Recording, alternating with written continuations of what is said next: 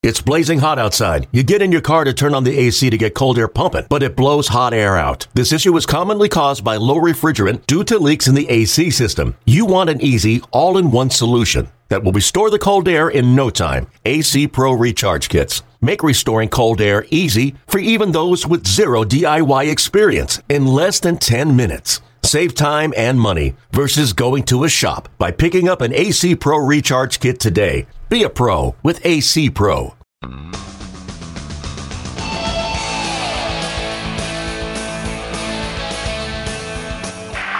There goes a fly ball towards left field. Going back fast is Kennedy. Kennedy gets there.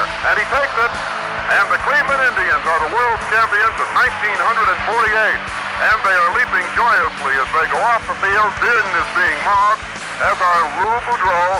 And out in center field, Tucker and Kennedy come running in arm in arm.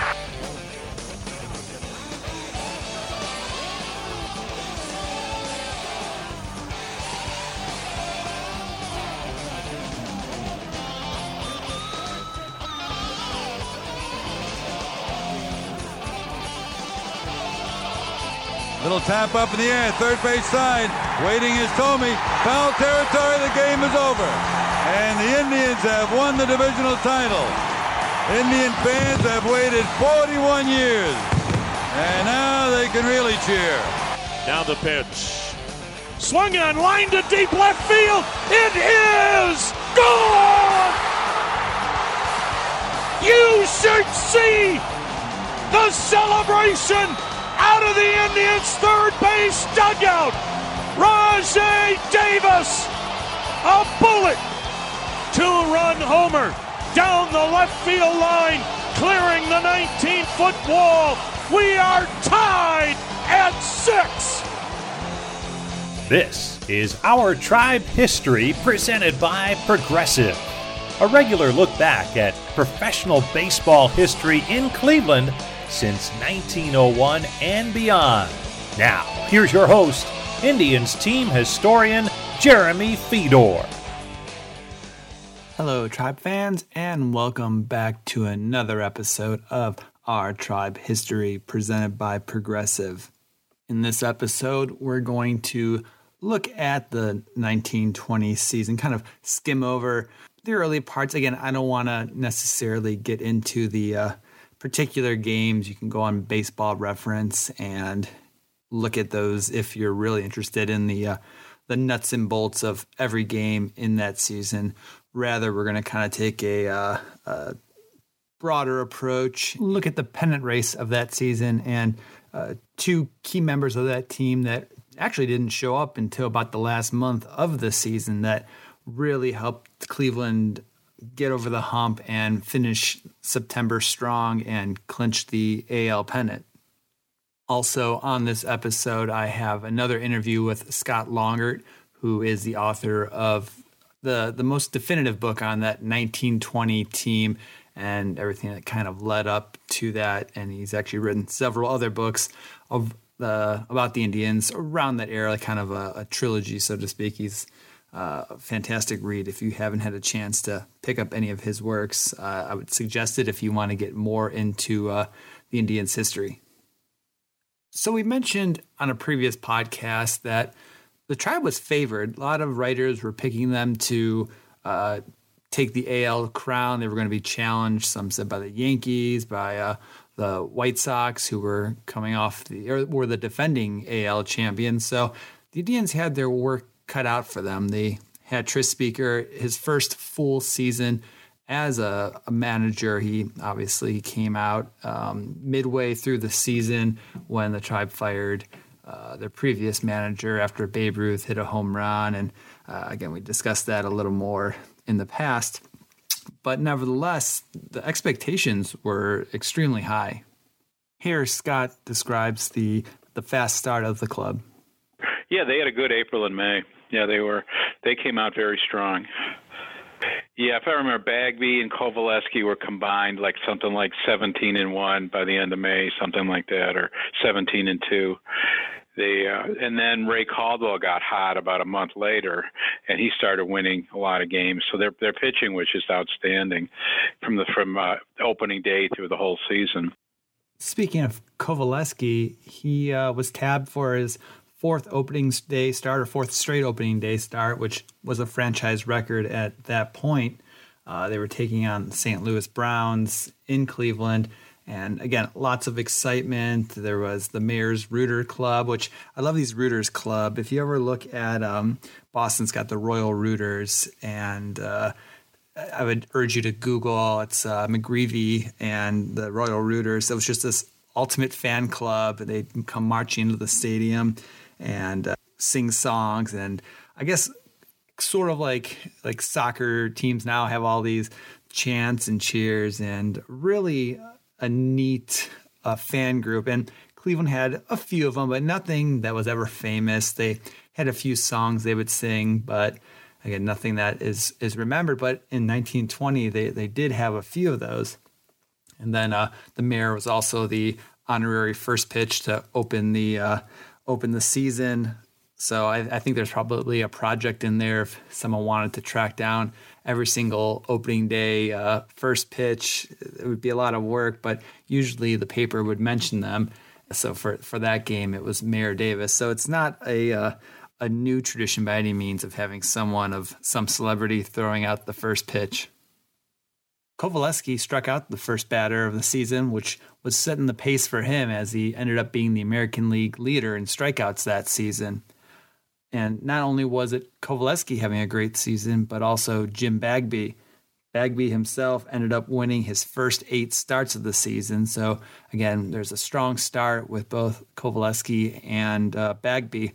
And the tribe really needed that to, to compete with the White Sox and with New York, both having uh, strong starts to the season. In the first few months of the season, the tribe was putting up great numbers. They finished April at eight and three. May they went 18 and eight, which ran the record to 26 and 11. June they finished 17 and 11, so that put them at 43 and 22. And they were in first place for much of May. Boston took over for a few days, and pretty much all of June, uh, Cleveland was was in first place.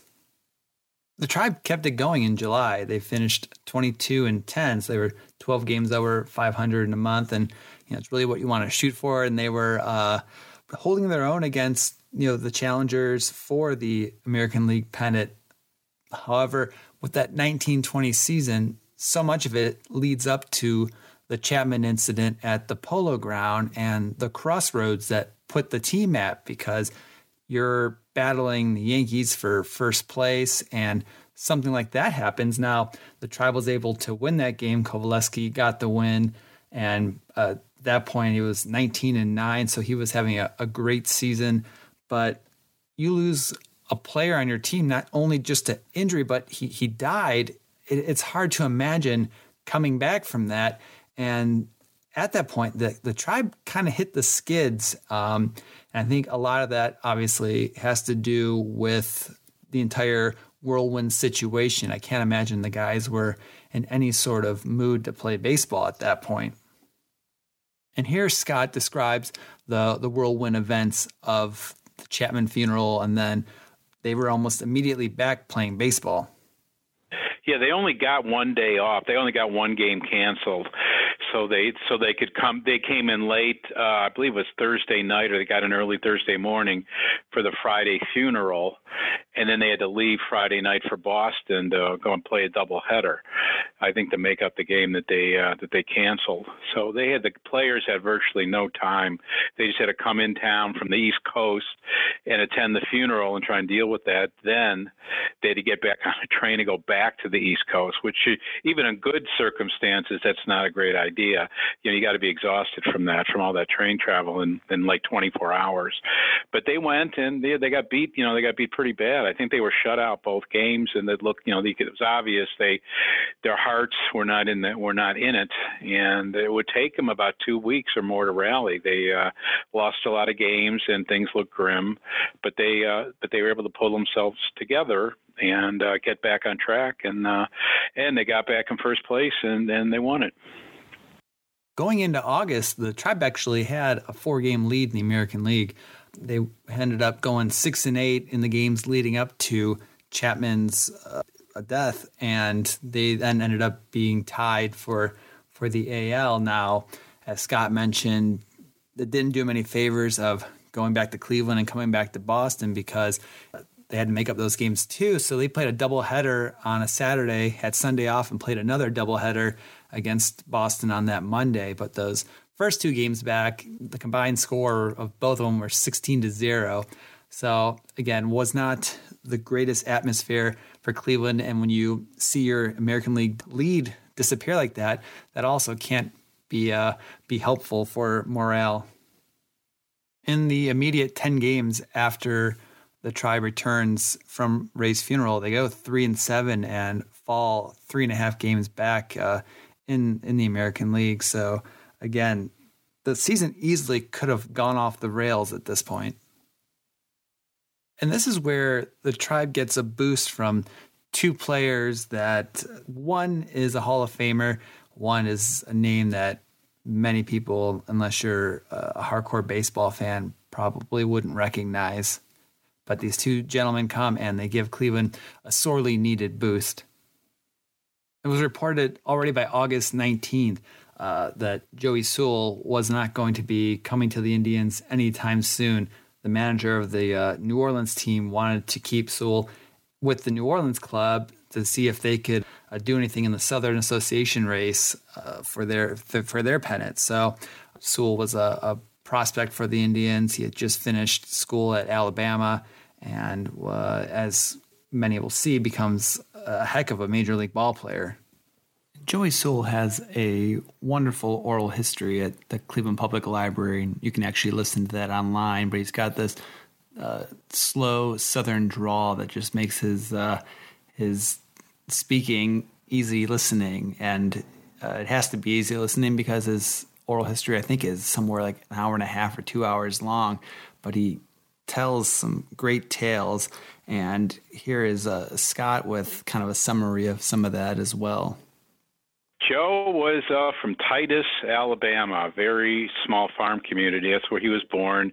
His younger brother was Luke, of course, who caught for the Indians for many years, and he managed uh, later the St. Louis Browns to a pennant. Um, Joe I'm trying to remember. Yeah, Joe was the one that his dad his dad was a doctor who went around the countryside uh, in horse and buggy, but that was getting difficult in the early part of the 20th century. So his dad ordered a uh, a Model T from uh, from Henry Ford. And in those days, they'd ship you the car on rail, and they with a, an instructor came with the car, and a guy was there to teach his dad how to drive and operate the car. But Joe learned as well. I think Joe was maybe 13 or 14, but he wound up driving the car and chauffeuring his dad around the county to see his patients. So he got uh, exposed to driving at an early age. He uh, went to University of Alabama. He was a great football player as well as a baseball player. I think they uh, they might have won the conference title in baseball about every year that Joe played. He was he was outstanding, and then the Indians signed him from New Orleans just in 1920. So he had just started in the minor leagues, and uh, New Orleans was their top farm club. So he was playing at a high level. And when Chapman uh, when Chapman passed away, it wasn't immediate. They tried a couple of guys there, uh, Harry Lunte, and then they tried to move Joe Evans to short, and uh, Lunte got injured, and Evans couldn't do it. So they uh, they decided to bring up Joe Sewell and to buy his major league contract and bring him up. Another player that really changed the fortunes for Cleveland was a guy named John Walter Duster Mails, and he was pitching out at the Sacramento club of the Pacific Coast League. Now, Mails had some previous Major League Baseball experience, but he had been sent back down and kind of floated around for a little bit until Cleveland signed him. Mails was that left hander that Cleveland had been looking for he was recommended the Tris Speaker by uh, Frank Chance, who was a former manager of the Cubs, also played for the uh, Cubs as well. Um, Chance said he was the best southpaw in the PCL and one of the best left-handers in the game today. So that's a, a bold assessment of a guy that's uh, again hasn't been in the major leagues for a few years. Like Smokey Joe Wood, Mails his baseball reference page reads by his uh, nickname Duster and he actually had a few nicknames, but uh, with Duster, you might wonder, well, how did a guy get a, uh, a nickname like that? And I figure since um, his baseball reference page listed, it's pretty important to who he is. So the the story goes that when he was pitching in the PCL with Seattle, they were playing Spokane in a game, beating them up five nothing, and in the sixth inning, the Spokane team was so disgusted that that they were getting beat that they didn't even send out coaches when they went to bat. So Mails and another player went out and were going to be the first base and third base coach for uh, Spokane, and that kind of rubbed Spokane the wrong way one of their players started chirping. Then, you know, he had some back and forths, and it kind of ended with this player daring Duster to hit him when he was up next. But Duster didn't take the bait. Now, the next day, he did. And he, he admits that he was trying to hit him with the ball uh, in his first at bat. So when you're trying to back a player off the plate or throw at him, you're trying to dust him off. And Hence, the nickname Duster stuck with him from that incident, at least according to one story. And here's Scott talking about Duster Mails. Yeah, he was a real outgoing guy. Uh, I think he was somewhat charismatic, a fun-loving guy who who liked the ladies when he was a bachelor. Made there was a story I think it was probably in the file you may have come across it where uh, he was pitching on the West Coast and he was being interviewed and uh, he was aware of all the girls that liked him, and uh, he mentioned some about food and he said something like, "What I really love is uh, like a home-baked chocolate cake. That's my absolute favorite." And then the next day before game time, these girls deliver about 12 different chocolate cakes with their with their names on them to him. So he was kind of a sly sly devil, really really enjoying himself. He uh, I think he grew up. If I remember, he grew up near Folsom Prison, right in, in uh, somewhere around there, and he wound up playing on an amateur team against uh, the inmates. Uh, he did that several times, playing playing in prison, doing that. But I think he I wouldn't call him eccentric, but I think he was a real outgoing guy, liked to have fun, didn't take things too seriously at all, yeah, and uh, that that was his personality. And they, of course, they called him Duster. You know, that was for for a reason. He threw pretty hard inside at people, and his control wasn't the greatest. So you had you couldn't really dig in against him because you knew you might get one right in your ear. You know, if you weren't paying attention and that was that was part of his part of his game, I guess, and was enough that uh, attracted the Indians in 1920 because they wanted another starter, and he was putting up big numbers out in the Pacific Coast League, and they decided he'd be their guy. And uh, they brought him here, and he pitched uh, fantastic. You know, he I think you believe he won six out of seven starts, and really helped them down the stretch when they needed it. In a big game against Chicago, he uh, pitched in a game. He had the bases loaded, nobody out, and he got out of it, and we won the ball game. That was a key victory they needed in late September. And he went on to pitch uh, excellent in the World Series. I think he he went a complete game and six and two thirds innings of relief without giving up a single run. So he had uh, he was he was up he was up with the team from uh, late August through the World Series, but he was a huge contributor in, in that time to help him uh, get the pennant and then uh, win the World Series the Plain Dealer tracked Mails uh, his journey to Cleveland and had a little fun with his name because on uh, August 28th, it said Walter Mails, the new Indians pitcher, has not yet arrived from the coast. This is causing no annoyance. All the males are slow these days. So uh, I guess it's a 1920s uh, dad joke, if you will. Going back to what Scott says, the Indians got their their act together, so to speak, and it was starting to be noticeable in the papers too on August 29th. The plain dealer mentioned yesterday was the first time since the death of Chapman that players showed any signs of pep. In that game, they had 21 hits and 15 runs. Uh, but the the big big news was that Tris Speaker was looking a lot better. Now you obviously need your best player to be putting forth his best performance. And Speaker was terribly affected by the death of Chapman and the incidents surrounding the funeral and the, the fight that went on. So to have Speaker getting back to his um, MVP caliber self was what the tribe needed. The paper said the manager sets the example. Speaker is looking better and every day is gaining strength. Wednesday, he was pale and weak, having lost 15 pounds. Today, he looks like the speaker of old and is grooming his ball club for a driving finish. They had a few quotes from Speaker. He said, We are not out of the pennant race. Those two games dropped by the White Sox yesterday and today make the race much closer. We are in second place by a narrow margin, but Chicago is leading by only two games. This is not so bad when you consider that of the last 17 games played, We have won but five. Our slump has come to an end. It has to end sometime, and now that we have it out of our system, watch us go. Speaker continued on, saying, The boys have recovered their spirits and are playing smart baseball. That's all I can ask of them. Bagby, Coveleski, and Caldwell are pitching good ball. Morton and Clark are likely to turn in a good game at any time. Said these pitchers will be helped by Walter Mails, who arrived today. I expect to use Mails in Washington. So he had uh, the reinforcement coming in with with Walter Mails, and the team was hopefully turning that corner and making that sprint towards the the AL pennant. And in that same paper, it mentioned uh, some wonderful reports about Joey Sewell. So you had Mails and Sewell kind of coming not necessarily to the rescue of the team, but really helping a team that was pushing forward towards the end and just that extra little oomph that they needed. On September 8th, then, it was a, a big news day in Cleveland. The tribe was uh, just clinging to first place and had the Yankees coming into town for a, a, a huge series towards, uh, again, season's winding down. The big news was, again, this was the first visit of the Yankees to Cleveland since the death of Ray Chapman. One of the owners made the point that it probably wouldn't be a, a good idea for Carl Mays to join the club. And was on record saying, We are not taking Mays to Cleveland, not because we think there's any danger of any trouble, but out of respect to the feelings of the people there. We don't want to offend them. It's largely a matter of sentiment. So uh, that was one half of, of the news. The other half was that Joey Sewell was on his way to Cleveland. Tris Speaker and the Indians then were pinning their hopes on this untested rookie shortstop.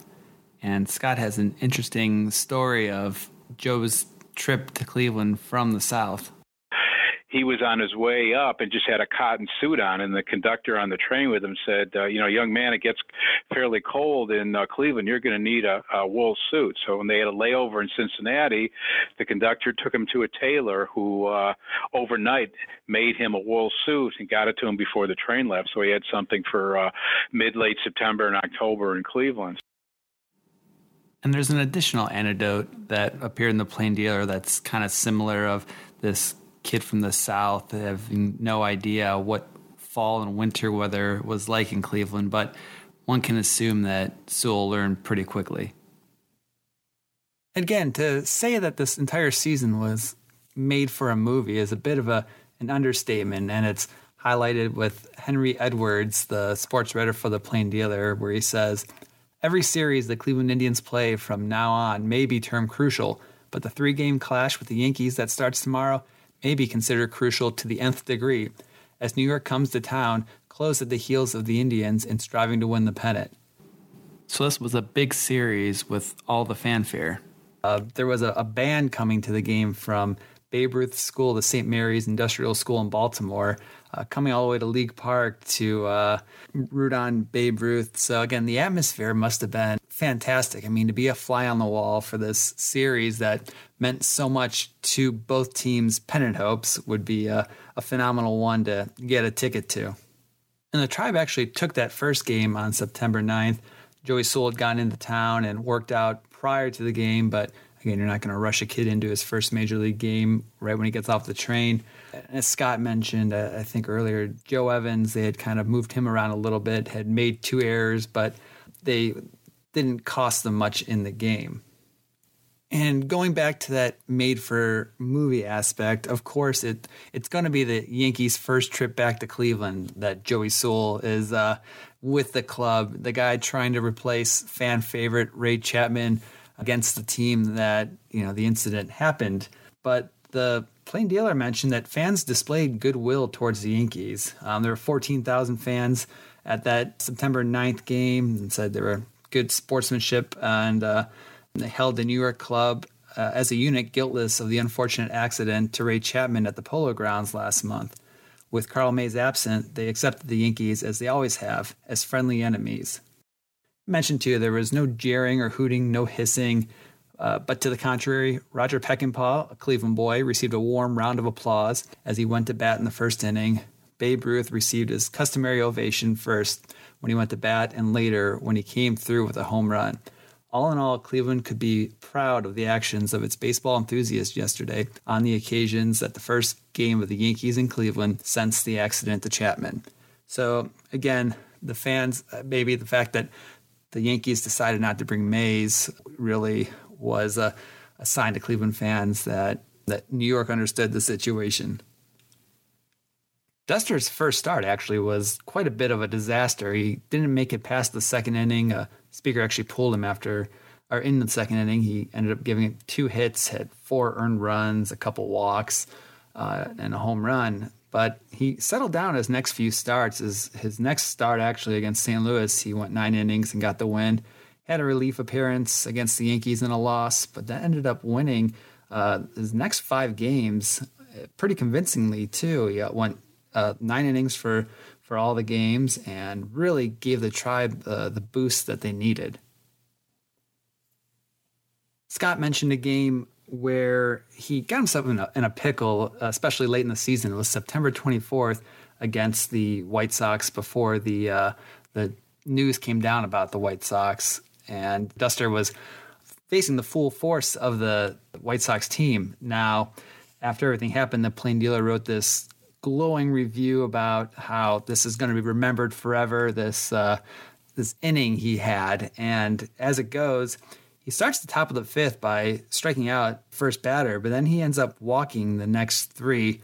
He's got to face Buck Weaver and Eddie Collins, and, and both of which strike out. The paper gets into a little more detail about the the pitches of the at bat, and there's a few foul balls that I think put a, a knot in everyone's throat, but um, the tribe was clinging to a two nothing lead, and they were only going to score two runs in this entire game. So they ended up winning two nothing in this late season game, all thanks um, to uh, Duster Mails. Now, granted, he was the one that got himself in this mess, but he was also the one to get himself out of the mess. So that's where Duster really uh, made a name for himself and settled in like a veteran and really got the job done. It mentioned that Speaker was wanting to get pitchers up uh, in a hurry when this situation started unfolding, but Duster settled down and did what he needed to do and got out of the inning.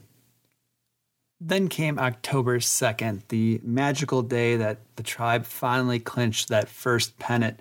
Uh, they rode Jim Bagby to his 31st win in a 10 to 1 complete game against the Detroit Tigers the way the plain dealer covered it too, it really made it sound like the fans were in shock that it actually finally happened. So many close calls in the past, it actually happened. And they said no club was ever more deserving of the championship, for there was never a club that fought more cleanly, more squarely, and with more energy. It met accidents that would have disheartened an ordinary team. But Cleveland, fortunately, had a team above the ordinary one that had a human dynamo and Tris Speaker directing it. And that's where we leave it. Next week on our Tribe History, presented by Progressive, we're going to focus on that 1920 World Series and all those historical moments that came with it. You've been listening to Our Tribe History, presented by Progressive, with your host, Indians team historian Jeremy Feador.